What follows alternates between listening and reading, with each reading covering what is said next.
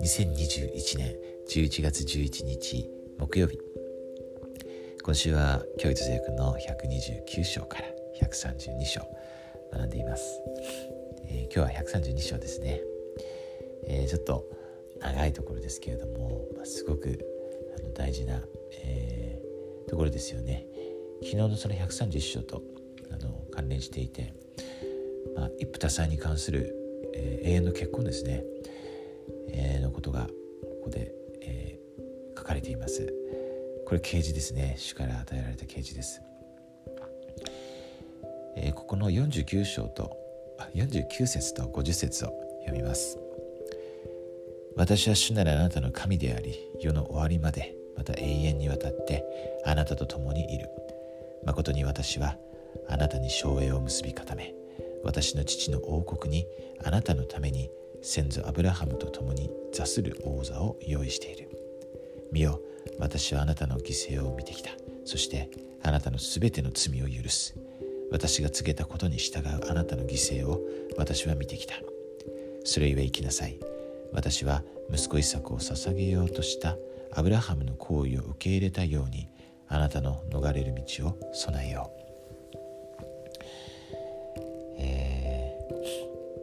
ここであのあのイエス様はジョゼ・スミスにこの一夫多妻に関するですねことと、えー、そしてその、えー、永遠の健康のことですよね、えー、についてあの131章でありましたけれどもその日の境の栄光で3つの点があってその最高の階級省エですよね。永遠の命を得るために何が必要なのかということをはっきりと教えられました、えー、そして、まあ、今の聖句なんですけれども私もこの聖句はすごく好きで、あのー、私たちが神様とに帰るためにはあのー、こう許しが必要ですよね。罪の許しを受ける必要があります。そしてそれはあの、まあ、悔い改めですよね。あの死を信じて悔い改めること。そしてバプスマを受けること、えー、そしてから必要な儀式を受けることですよねそして終わりまで耐え忍ぶことなんですけれどもここで主が言われているようにあのなぜ主がジョゼ・スミスのこの罪を許されたかというと彼の犠牲をこう見てきたからだというんですよね。えー、その犠牲というのは、えー、主が告げられたことに従うその彼の犠牲ですね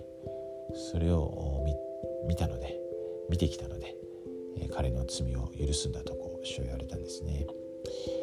ですからこれはもう私たちも同じです。あの主が私たちに命じられること望んでおられることがありますね。ですからそれを私たちは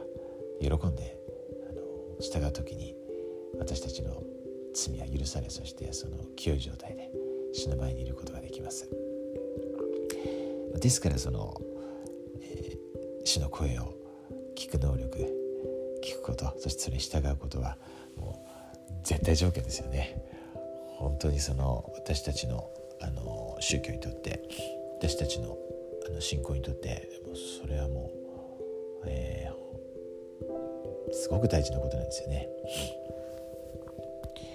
もちろんこう今生ける預言者やですねあのこう聖典が教えてること学んでそれに従うことも大事なんですけれどもやっぱり、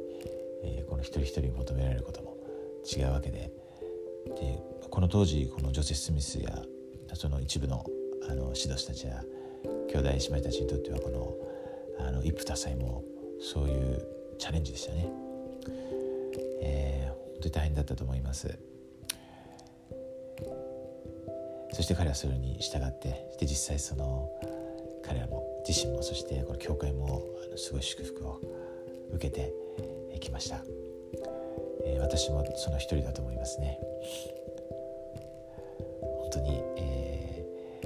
ー、時々主は私たちにこのこのアブラハムもそうですけれどもあの本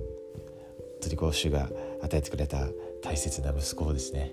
一作を捧げるようにもうちょっと 考えられないようなこうあのチャレンジを主は与えられることもありますけれどもそういう時も私たちがこう信仰を働かせてそれに従うとする時に主は私たちを祝福してくださいます。でこの福音は真実です。そして神様が生きておられて私たちのことを愛しておられるということを知っています。そして私たちは神様の息子娘として、えー、彼らのようになることができます。それが福音であり救いの計画です。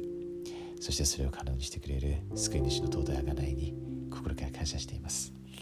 私たちがその恵みを今日一日さらに受けることができますようにそしてそれを分かち合うことができますように心からイエス・キリスト様の皆によって祈ります。アーメン。